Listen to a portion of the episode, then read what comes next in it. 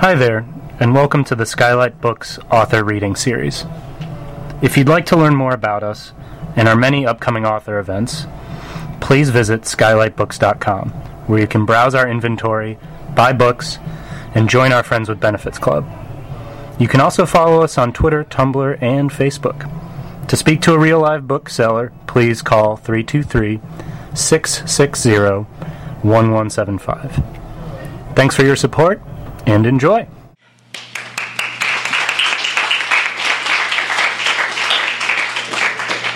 Hey guys, how you doing? Well, I guess we already had some introduction so far. Thank you. So, welcome to our Skylight Reading Books. Uh, great to have everybody here. We'll have our four readers tonight. I think first up me Nick, and then we'll have um, we're gonna have Jill, uh, Lynn, and Jenny reading. Um, as always, maybe just a reminder to, um, if you don't mind, please silencing or turning off your cell phones. Um, and our next reading and final reading of the year will be down in Irvine on, I think it's um, May 27th, I think, that Wednesday. But anything else? Uh, not too much. Okay, well, thank you then. So I will have our first introducer. So it's going to be uh, Lynn. We'll introduce Nick. Okay, thank you.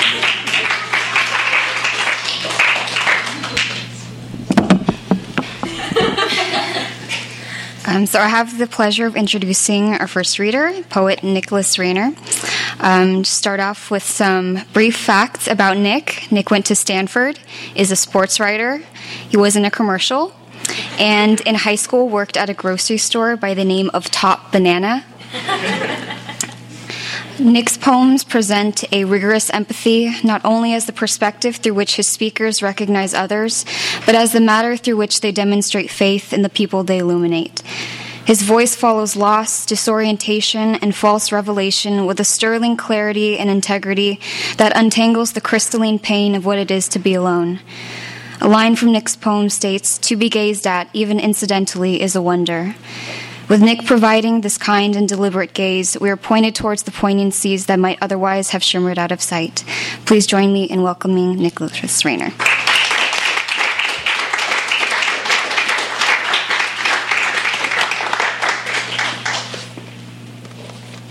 Hello. Oh. Hello. Hello. How's everybody? Good. So, uh, I'm going to read eight poems today. Uh, many of these have been written this year in my first year at the MFA program. This one's called Breakfast Rituals. After our morning walk, my grandpa cooks bacon and eggs, tells me about when his nephew died.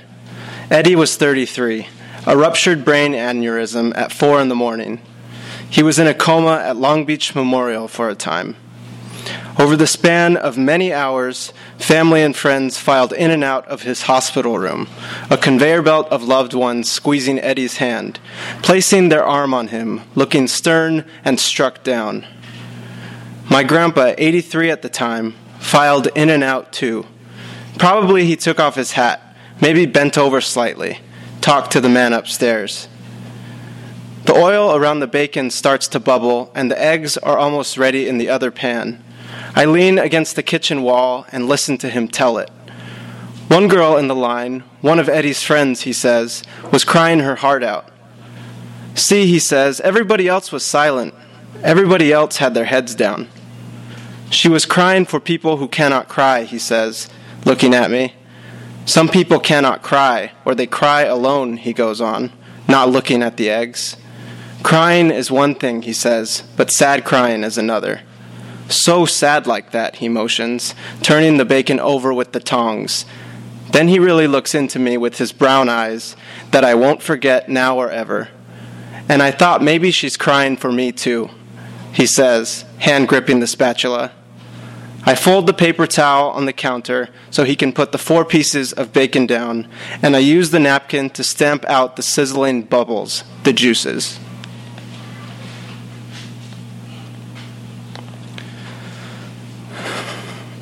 This one's called Real Growth. It's a it's a prose poem. Uh, I've been working on some prose poems with some people in this program this year, so it's been fun. Real growth. It was a bit overcast that day, My brother Joe had just finished his tennis match, beat the kid from Orange Lutheran 6 2 6 4. I was in the stands clapping for him while chewing on my cheddar cheese popcorn. Joe wiped the sweat off his face with his blue shirt and went to put his Wilson racket in his bag. It happened without warning, as all shocking events do. His legs elongated quickly, lifting the rest of his body like he was on an escalator at the mall. His arms extended outward from his sides, making the racket he held look like a ping pong paddle. His head grew proportionally, too, and it appeared to swivel right to left as it enlarged. Somehow, his clothes and shoes remained the right size. Within seven seconds, Joe was 10 feet tall, and everybody on the court turned to look. I dropped my popcorn and started running down the stairs towards him. I reached him, and for some reason jumped up to give him a high five. Joe towered over me. We're to go get in and out? he asked. Well, I don't know how we're to get you in the car, I said. I don't know either, he said. Well, we'll figure it out. We walked across the soccer field, and he picked leaves off the ash trees well above me. I half, expect, I half expected him to eat them, like a giraffe. I felt bad for thinking he was a giraffe. People stared as we walked by, and I desired more than anything to make him invisible. Joe carried his bag with his right hand and looked over everyone as he walked.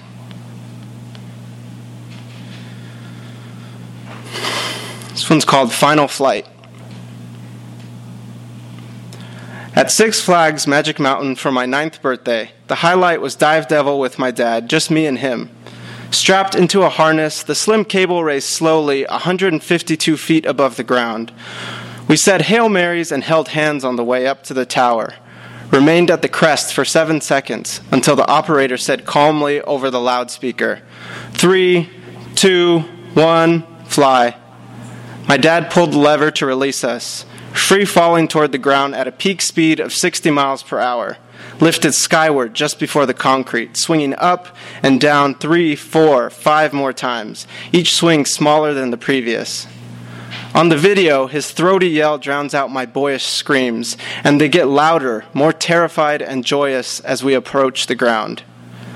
He dies six months later in Griffith Park because the helicopter, tail rotor broken, descended, clipped two trees, and barreled into the grass on its side, face downward.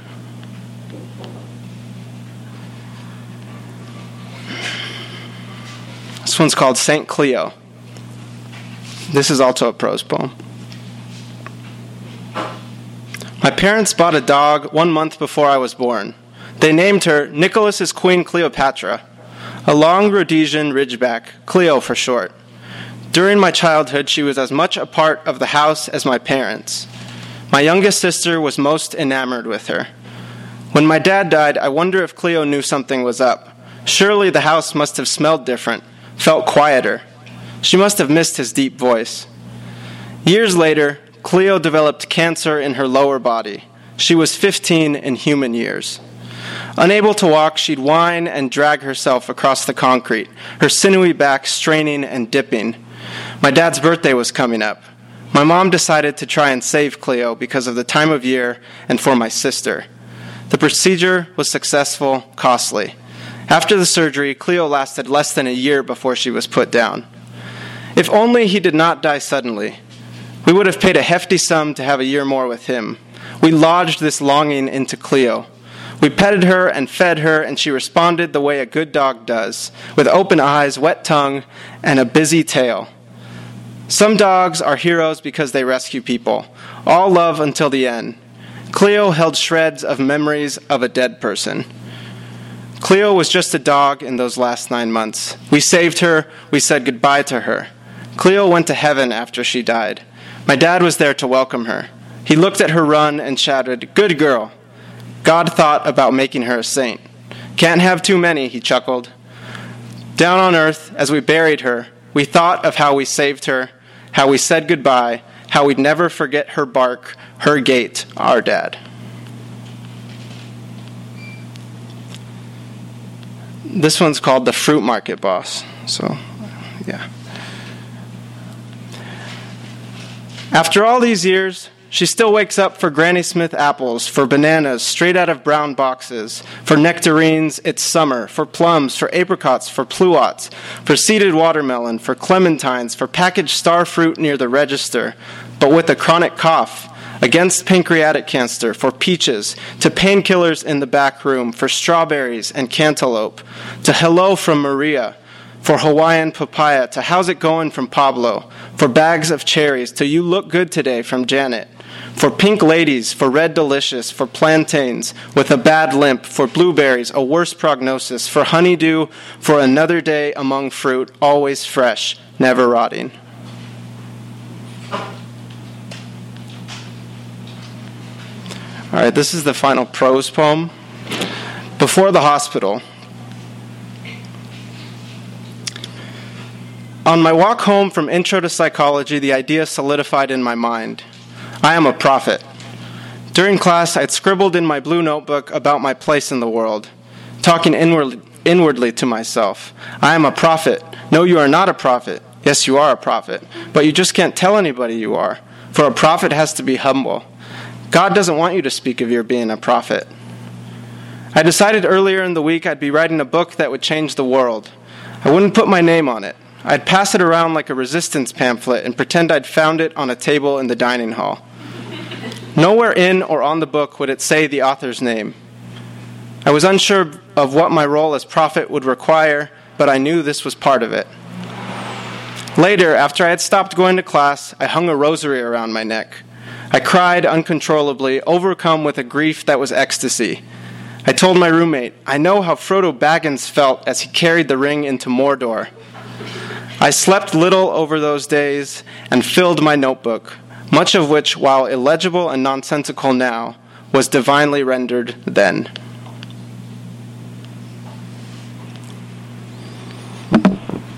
It's called The Runner, second to last one. Thanks for listening. My Psych 1 professor told us how on the first day of his hospital residency, he saw two patients duke it out in the common room because each believed himself to be Jesus.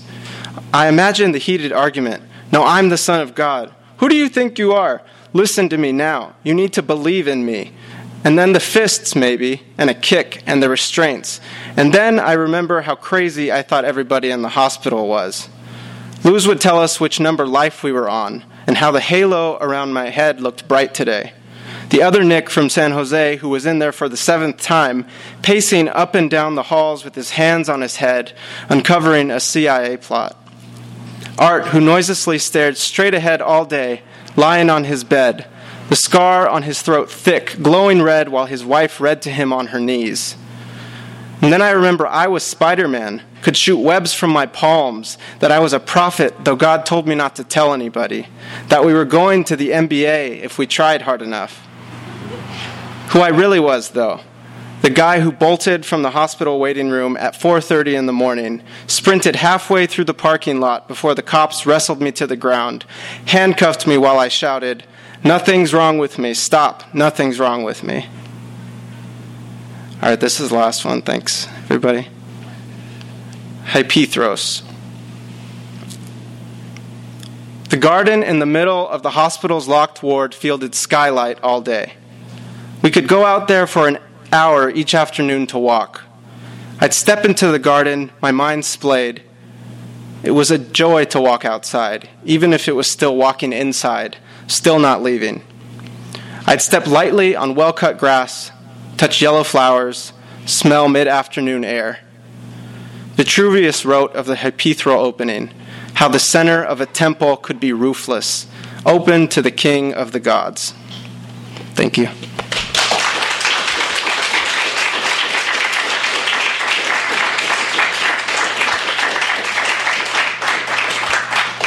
Now I have the pleasure of introducing Jill Kato. Jill is a first year student in fiction at Irvine. She has been pre- published in the Threepenny Review and the New Ohio Review. She's originally from Huntington Beach and actually likes Irvine. she says she doesn't mind the low crime, clean streets, strip malls, and mediocre pizza. Good for you. she, she says she's so honored to be in this program and to be associated with all of you talented folks, and we are so honored to hear you read.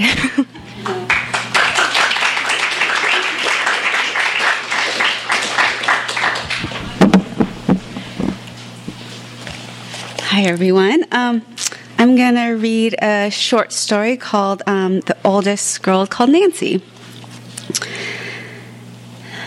Salvador is my friend, but Daddy says Salvador is not my friend because Salvador is Daddy's hire worker, and Daddy says no one is my friend truly if Daddy gives him an envelope full of money on Fridays.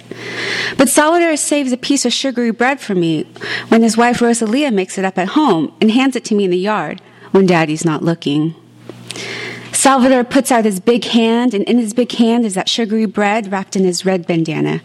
Or sometimes it's his blue bandana, depending on whichever one is not wrapped around my, Salva- my friend Salvador's neck. Roy Rombauer is a big boy, and he lives across the street. And he has four sisters that are the loudest. His daddy works at the record store in town, so they always have something good spinning around on their player. I wish I had a player like Roy Rombauer and those loudest sisters, or at least a radio to all myself so I can listen to Gunsmoke and the Cisco Kid, and even to Little Richard, because Mama and her friends say he's so indecent. On Saturday, I play with the tin cars that Roy Rombauer gave to me because, because he's a big boy and doesn't play with little kid toys anymore. Mama doesn't like that I play with the cars because she says I'm not a boy. I'm not a boy, I say, but I'm a tomboy, and what's wrong with that? Mama says I shouldn't have a smart mouth and that I should listen to her. But doesn't make sense to me because having a smart mouth seems like something one would want to have.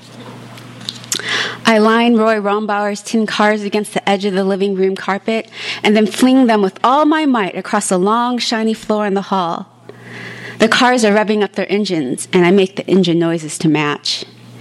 Keep it down, Daddy yells from inside the living room. I pull back my arm and then fling my fastest racer down the hall. I must not have let go of my fastest racer at just the right time because it goes smack right against the wall. If there were a real man inside my tin car, he'd be, as dead as dead can be. So I make all the crashing and explosion noises to match. Judith Marie, what did I say? Why don't you listen? I hear Daddy say. I crawl on my knees from the hallway into the living room where the top part of Daddy is hidden by a newspaper. Yes, Daddy, I say. He lowers the newspaper when he hears my voice pop in the room. Judith Marie, did you hear me? Daddy, I said yes, Daddy. I'm listening, I say, and then crawl back on my knees to my tin cars. When daddy tells me I'm playing with my tin cars too loud and that he's told me for the last time not to leave them in the middle of the floor or he can step on them and break his neck. And when daddy tells me I never listen and to stop getting in mama's hair, I go across the road and lean my back against Roy Rombauer's fence to listen to the player through those windows of his house. One day, Daddy says, I'm really not listening because he told me for the last time to stop leaving my grubby tennis shoes by the back door steps where he can trip on them and break his neck. So I go out to play with Sissy, which is Daddy's dog. I put my grubby sneakers on my feet and my tin cars in my pockets because despite what Daddy says, I'm really not trying to break his neck. Daddy's dog's name is Sissy, and the county's as big as a pony and afraid of pretty much everything there is, even his own shadow, according to Daddy. But Sissy doesn't want to play. He just wants to sleep in his doghouse that's big enough to fit me, Roy Rombauer, and at least two of those loud sisters all at the same time. So I go back in the house and get in Mama's hair again, and she gives me a grape jelly sandwich, because Mama says she's all out of peanut butter, and the grape is my favorite part anyway. I give the sandwich back to her on account it still the, it still has the crust. I don't like the crust, and I don't think it's good for you, like Mama says. I guess that comment made me really get into mama's hair because next she's telling me she doesn't have time to cut off the crust because she's got to go to the salon to get her hair done for the week. So I go across to the Rombauer fence with my grape sandwich with the crust still on to listen to the player because even though the Rombauer is left in their yellow station wagon with Roy in his baseball uniform and cleats, I know the oldest sister is still at home because I see her waving goodbye to them in her dressing robe and a pink handkerchief to her face. The oldest girl is called Nancy, and she'd be pretty if she weren't so loud. I like her the least of all the Rombauers, and not just because she plays that no good classical music when it's her turn. I like her the least because she comes by with her mama and some of the ladies from the Crossroads United Church to collect me and my mama on Sundays. Daddy and mama says I have to go, but I don't like it one bit. So that's why I like the oldest girl, Nancy, the least.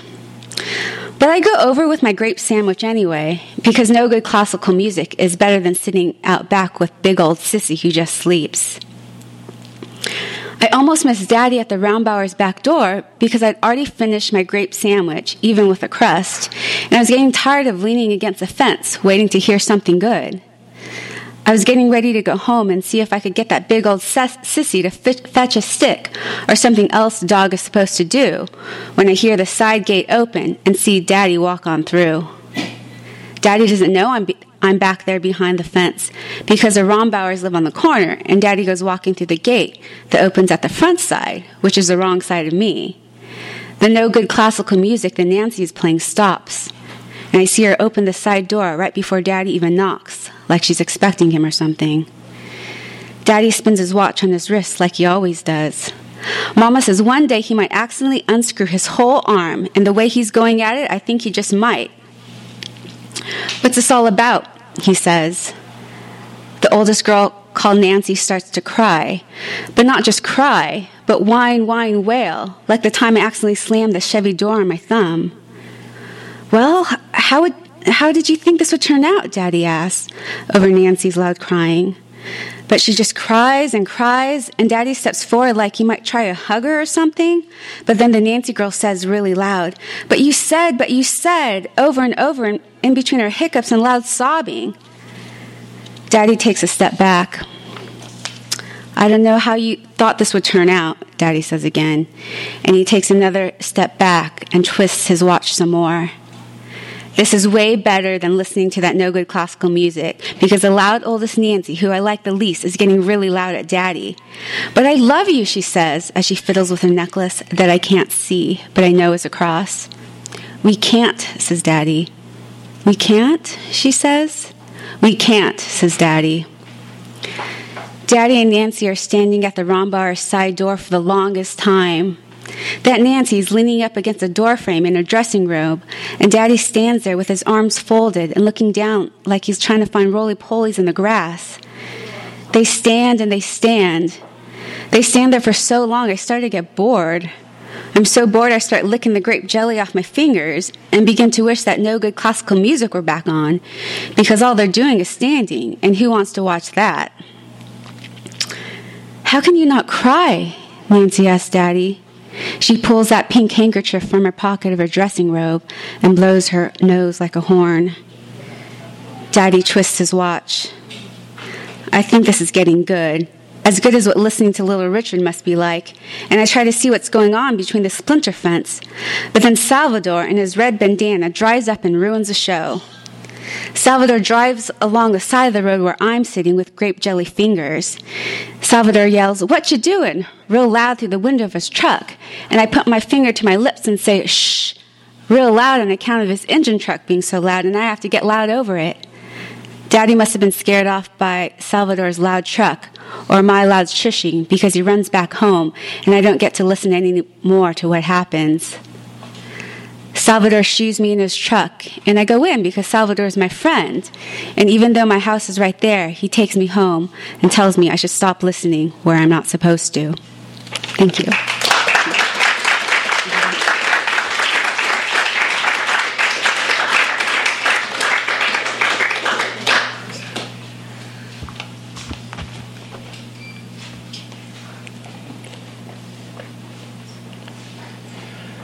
Okay, so uh, I have the distinct pleasure of introducing Lynn Wang.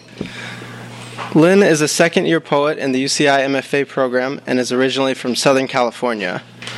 Lynn's voice is distinctive and singular, and her poems are wrought with might and care. When I read Lin's poems, I want to show them to people, to everyone. I usually just shake my head and marvel. One in particular, entitled The Happiness, by turns devastating and glorious, is my favorite, and I return to it often. She is a compassionate, kind reader as well. You're in for such a treat. Lynn Wang, everyone.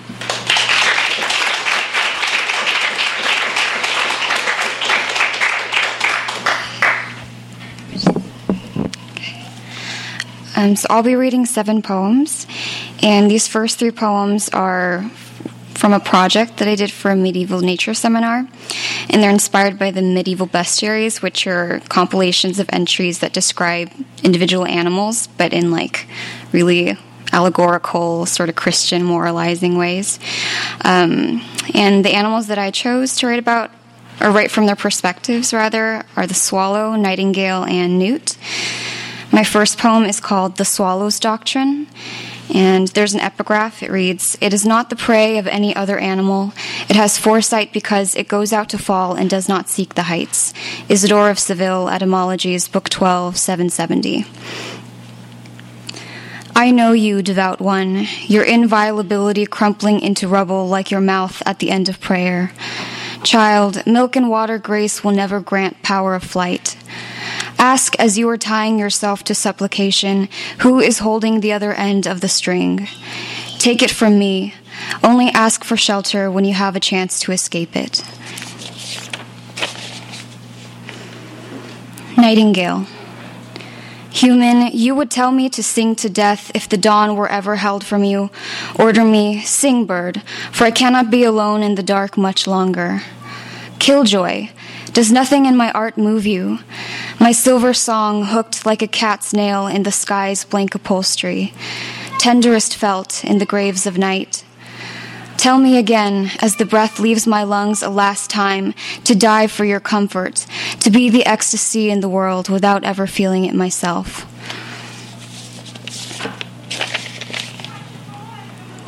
Newt. We are what you chosen children would be without your God thin skinned, belly crawling, lightless in the mud. Do not turn your nose at us, for you too will find yourself forsaken. One day he will sweep the dirt off his knees and rub his temples as he walks away.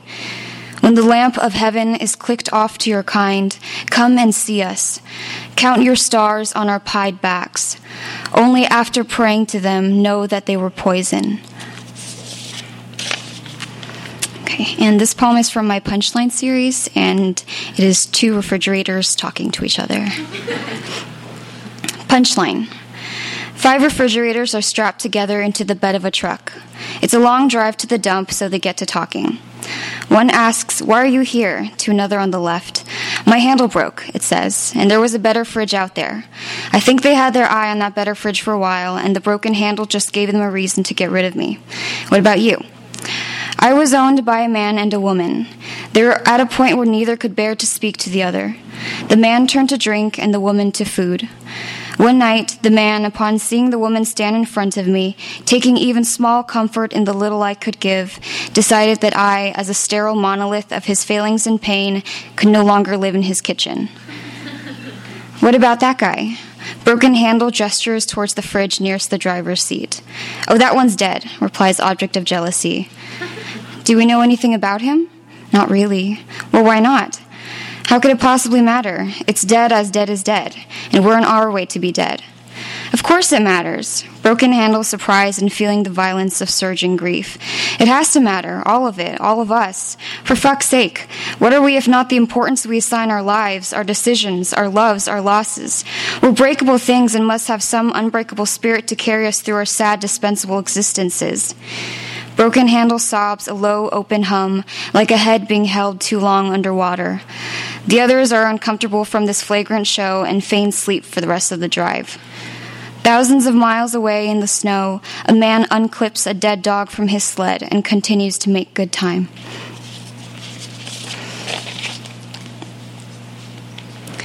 Navel gazing. A man on the corner is pumping his sign, Jesus loves you, has life for you, swinging the blue thunderstorm of his head, pretending not to see me, pretending not to see the impiety of the night trafficking around him, slick and hot as a hemorrhage. I love you, sign man. You do good work, and you would get first dibs into heaven if it were up to me. I love you too, he ventriloquizes through the smoke filling my mouth. We're two cosmic constants.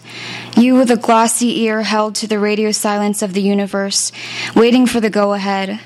And I'll forever be here wrapped up in a man I can't love. Like the way I love you, sign man, but this poem isn't about you. Happiness. When the happiness trembles off the boat, we gather around to greet him, our hopeful weight threatening the black ice buffing the lake. He is aged from coming to this kind of cold. A woman sobs in gratitude. It's been so long, slaps her face hard and taut as a berry before her son picks her off her knees. The happiness shuffles between the two lines we've made, bobbing a frail, spotty head in recognition of his worshippers. It is good to see you all, he wheezes. I'm willing to make some proper arrangements. One man holding a can of kerosene douses the man next to him and holds out a match as the happiness nears. I'll do anything, just stay. The happiness shrugs and the man lights the other up. Some of us roll the broiling man in snow to save him, then push him into the lake. The happiness sneaks off, limply calling his goodbyes. His boat slushes back into the night, and our whispers of, Was that even?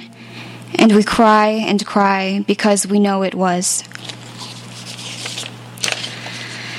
My last poem is addressed to Anna Pavlova, who is a prima ballerina known for her frail and delicate style of dancing. Um, she also has a dessert named after her. That's how you know you've made it. Um, her ma- most famous role is that of the dying swan. And there's a little epigraph here. She refused the operation, saying, If I can't dance, then I'd rather be dead. She died of pleurisy three weeks short of her 50th birthday. Birthday letter to Anna Pavlova. You immortalized dying swan, flickering your hyaline arms high above you. Of course, you did not fear death. You lived and died on stage, your soul a gossamer snapped and tied back together each time the swan finally collapsed. Oh, Anna, how did you make frailty your virtuosity? Those tiny, chattering feet hiding the command in your stride. I am 25 years full of stumbling, sheepish life, fearfully waiting for the curtain to fall. How should beauty come to a weak fool? And sometimes, Anna, I think all I've ever wanted was to be beautiful, to be loved like you were. A sedated crowd at your show the night after you died, watching the spotlight shine a finger to where you would have danced. Thank you.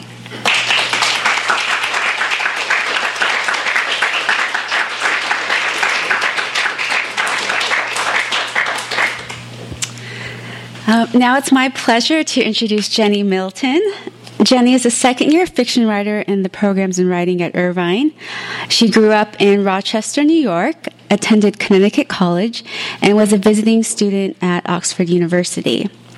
After completing her BA in English and music, she moved to New York City, where she was a closeted writer who worked in publishing until she received a phone call from Michelle Latiolais.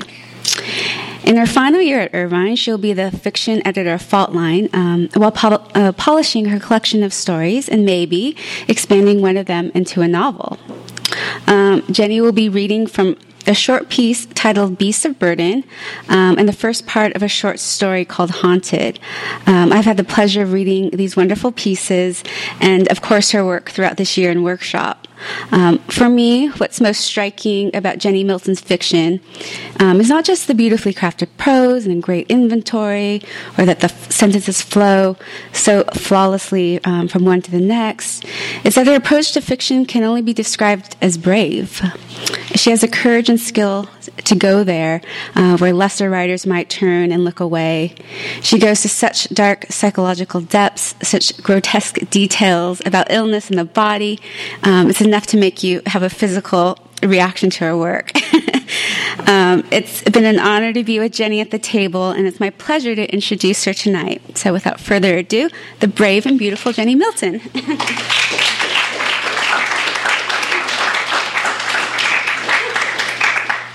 Thanks. That was really sweet. Um, okay.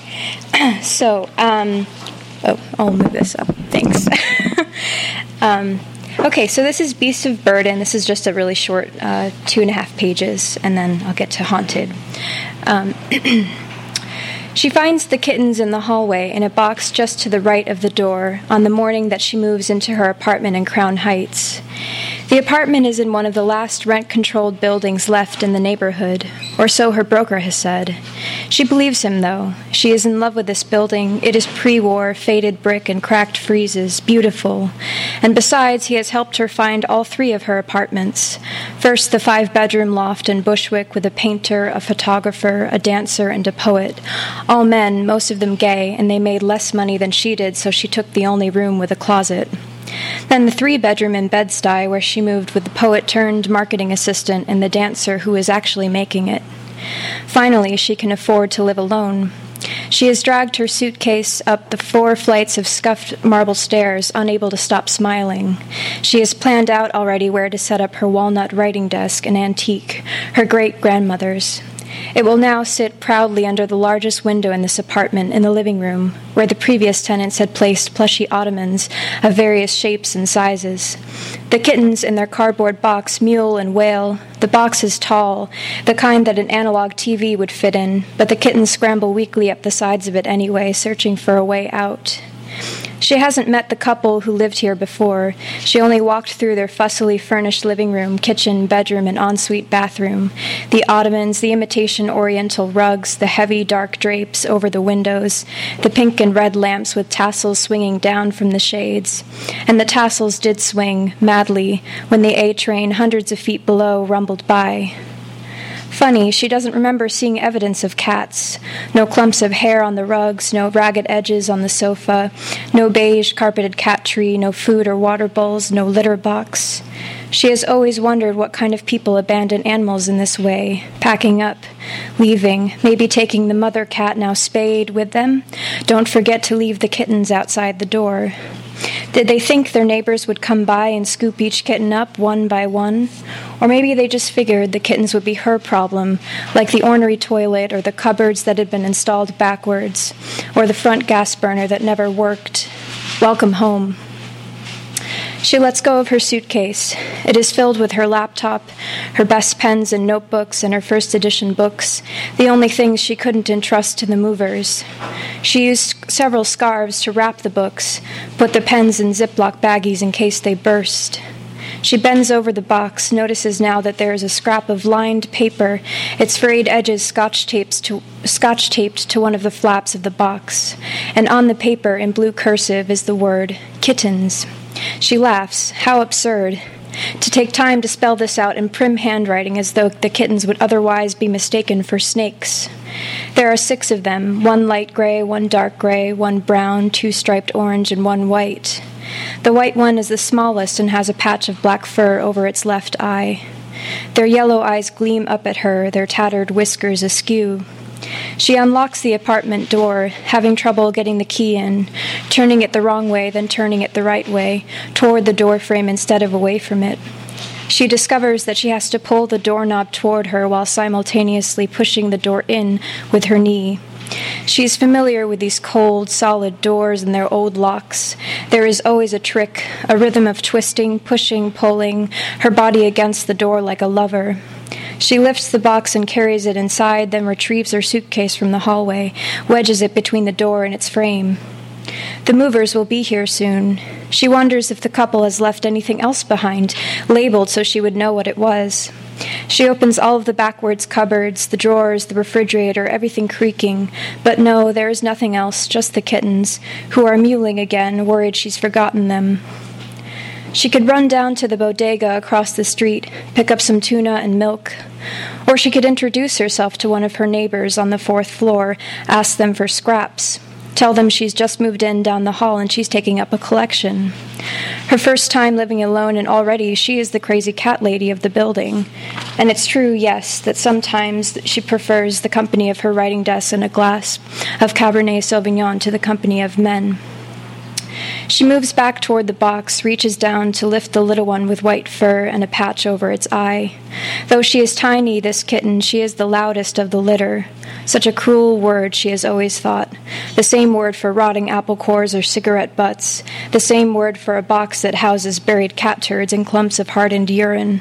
The more obsolete usage donate, denoting a bed of straw and dung. But still, there was a more modern formulation of litter as bed, right up into the late 19th century.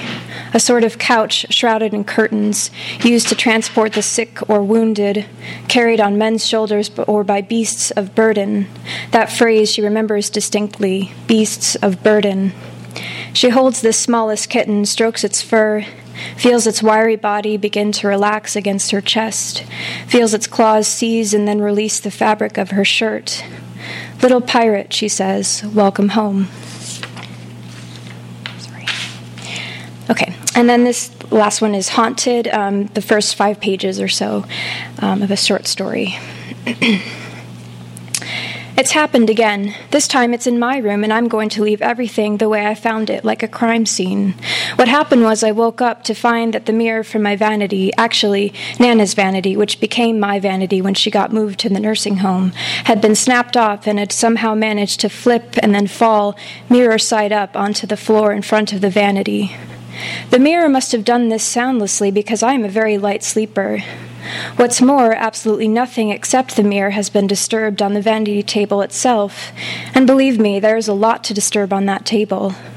Bottles of cucumber melon and vanilla sugar and sweet pea lotion, bottles of glitter glue, bottles of glitter body gel, bottles of nail polish, hair ties, candy wrappers, pens, pencils, markers, notebooks, and my beanie babies, which are all lined up nice and even along where the mirror used to be. This does not seem like it should be physically possible because it isn't. The mirror, face up on the floor beside my bed, seems to wink at me, and I tell myself that it's just the reflection of the sunlight glinting on its miraculously unbroken surface. I get up and carefully step over the mirror and lean over the vanity, examining the wooden stubs that once held the mirror in place.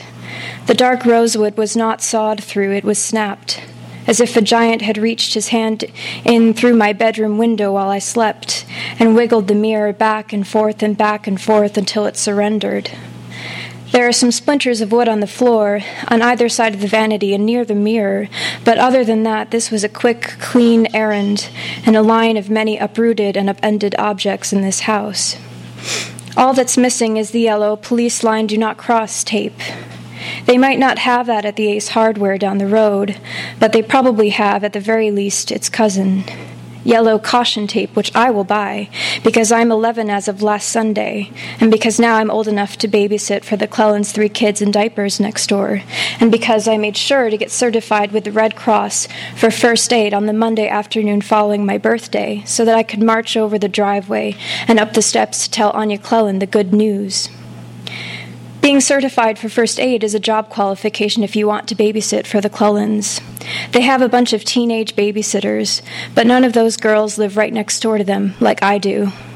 This is my turf now.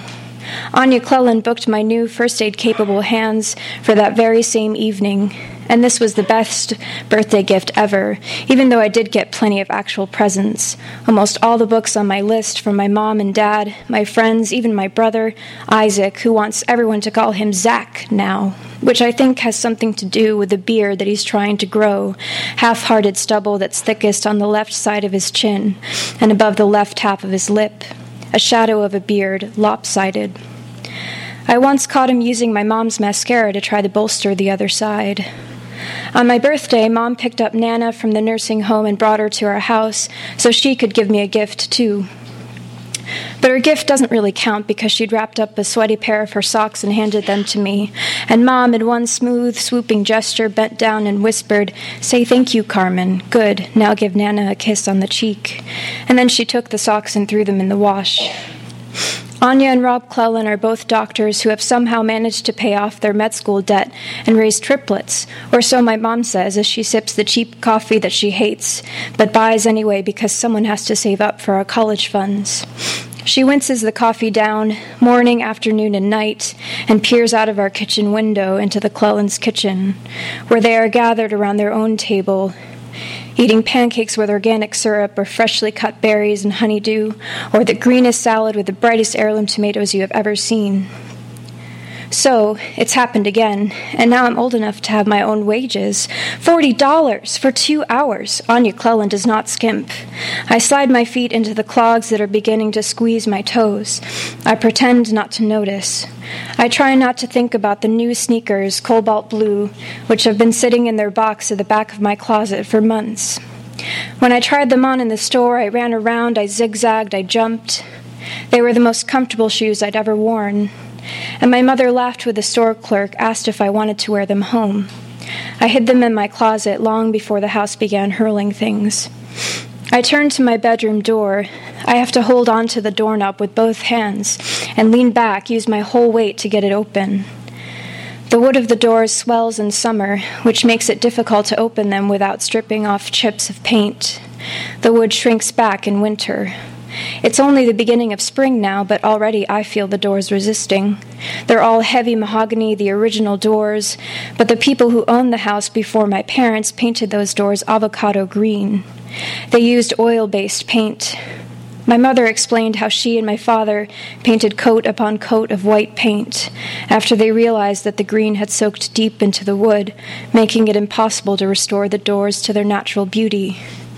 But no matter how many coats they painted, the green still bled through, stubborn. The green looks black now beneath the layers of white. I hurry downstairs through the front hall and into the kitchen. I let myself out the back door, which opens into the garage. The car is gone. Mom must be out getting groceries at Walmart. I hope she doesn't buy apples from there. They taste like dirt. I close the back door gently behind me, even though no one is listening. I press the button to open the garage door, and it heaves and creaks and whines the whole way up. I walk down the driveway to the sidewalk, following it to the end of my winding block. Meadow Lane, it's called. I wish there was an actual meadow here, but all anybody seems to be able to grow are dried up rose bushes and hedges and yellowed lawns, because we had a very harsh winter and the grass around here is weak witted. The Ace Hardware is only a 10 minute walk down Geldon Avenue, which is one of the busiest, noisiest streets in town, and I love it.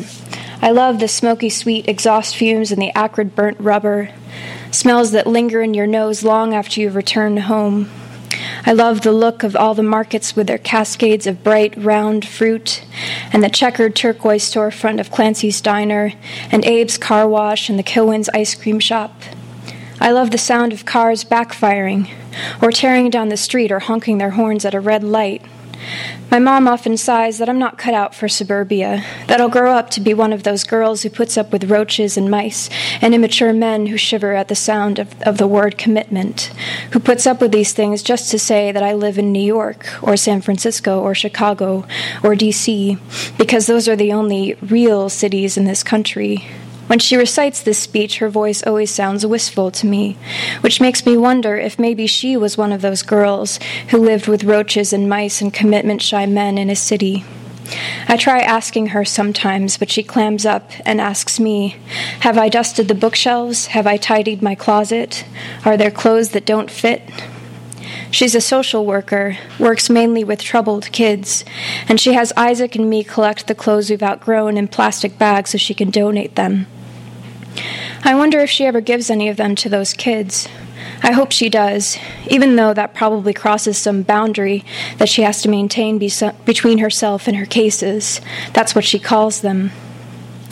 Mr. Baldwin, the man behind the counter at Ace Hardware, smiles as I walk in. The, sto- the store smells of tobacco and disinfectant. My mom is always complaining about how they smoke inside, and that's a violation of practically every labor law known to man. She gets worked up about it, I think, because Isaac works there three weeknights and most weekend mornings. She's not so much worried that he'll pick up the habit.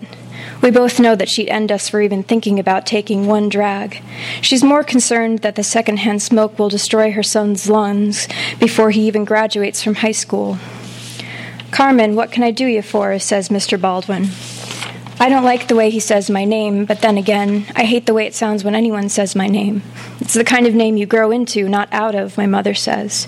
I doubt I'll ever feel like a Carmen. I'm not sure I want to feel like a Carmen, whatever that might feel like. Drinking coffee, making lists of repairs the house needs on post it notes that end up crumpled in the trash, drinking coffee, arguing with my husband about whether new sneakers for my daughter are more important than whiskey, drinking coffee, trying to hide my bloodshot eyes and the dried tear tracks down my cheeks, drinking coffee.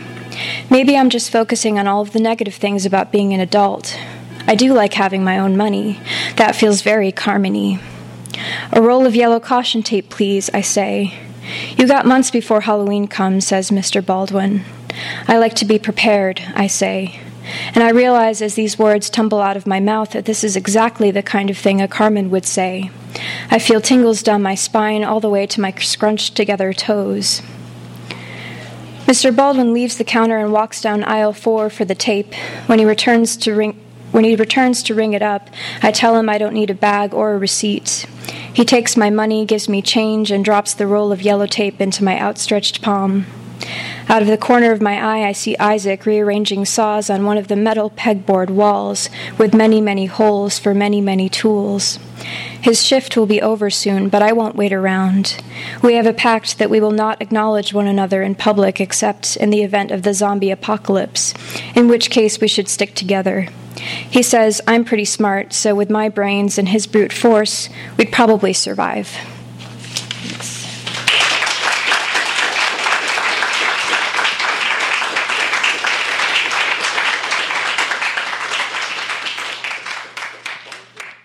You've been listening to the Skylight Books author reading series. Don't forget you can listen to this and all our other great podcasts at skylightbooks.com. Thanks again for stopping by, and we hope to see you soon.